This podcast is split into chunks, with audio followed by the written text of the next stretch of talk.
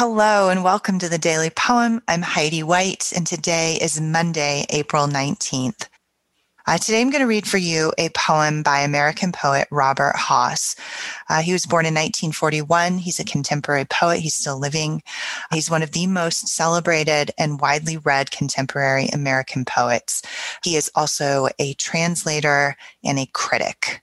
Uh, and today's poem is called Meditation at Lagunitas. Uh, this is one of my personal favorite poems in the whole world. Can't believe I've never read it on the Daily Poem before. It's also quite famous. He's very well known for this particular poem. And this is how it goes. All the new thinking is about loss. In this, it resembles all the old thinking. The idea, for example, that each particular erases the luminous clarity of a general idea.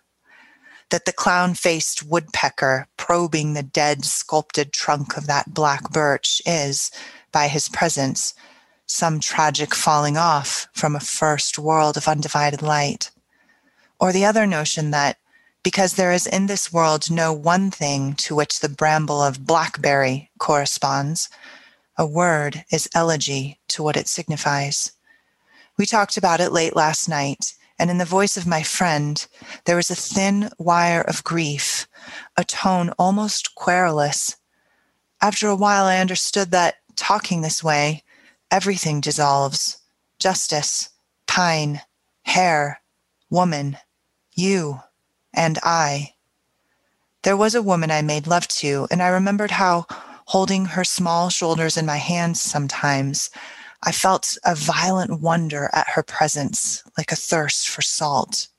For my childhood river with its island willows, silly music from the pleasure boat, muddy places where we caught the little orange silver fish called pumpkin seed. It hardly had to do with her. Longing, we say, because desire is full of endless distances. I must have been the same to her. But I remember so much the way her hands dismantled bread, the thing her father said that hurt her, what she dreamed. There are moments when the body is as numinous as words, days that are the good flesh continuing. Such tenderness, those afternoons and evenings, saying, Blackberry, Blackberry, Blackberry. Like I said, this is one of my favorite poems in the whole, whole world. I absolutely love it, but it is a challenging poem. It's a difficult one. So I'm going to offer you a couple of interpretive keys uh, for your own meditation upon this meditation uh, because this is a poem that raises more questions than answers, uh, more contemplations than conclusions.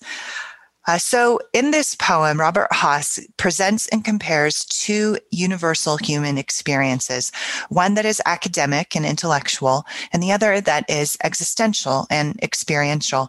And he brings those two threads together and, and offers them to us as the reader and asks us to compare and contrast and find meaning through these two uh, threads through, throughout the poem. Uh, the first thread, the intellectual academic thread, uh, is the meaning and function of language. He brings up uh, at the beginning of the poem that there's no one thing in which the bramble of blackberry corresponds, meaning that the word blackberry uh, is a construct, right? It's an intellectual construct, and we connect it with the thing itself, uh, the the berry that grows on a bush, uh, and and if we think about words as being disconnected from the thing, uh, as being merely constructs and, and not the thing itself, then language falls apart, right? And that's one thing that he discusses and thinks about in this poem. Uh, the other thread of meaning that he brings up is experiential, right? The experience of loss and disconnection in human relationships and the feeling of the void within us that opens up uh, when we are disconnected, either from language or from relationship. Uh, so grief. Um, and, and through those two ideas, uh, the meaning and function of language and the loss and disconnection from human relationships that happens in every human life. Uh, through these two threads that don't appear to me immediately connected. We have to find the connection between them. Uh, and that's what he's exploring in this poem the mystery of that, the mystery of sitting around with a friend talking about the meaning and function of language and blackberry and pine and justice and woman and you and I, right? Uh, does language really mean what we think it means? Uh, he's having an intellectual conversation that he describes in the poem, but that intellectual conversation becomes then a source of pain for him and grief. And he starts remembering his lost childhood his lost lover uh, and and this void opens up under him and thinking if words don't mean anything do human relationships then mean anything. Uh, and, and he explores that in an emotional and an intellectual way in this poem. And I, I really love that. I love that because, like I said, it raises more contemplations than conclusions. He gives this poem to us with some trust here and some risk in saying, This is something I experienced and it was painful for me. What do you think about it? Right. And he gives us this poem and gives us an avenue then to join him in that. And in so doing, he offers us to connect through the poem that explores disconnection. Uh, and so there's multiple levels of meaning and pathos, emotion, um, and thought that is opened up through this very profound poem. Uh, and so here it is again, one more time meditation at Lagunitas.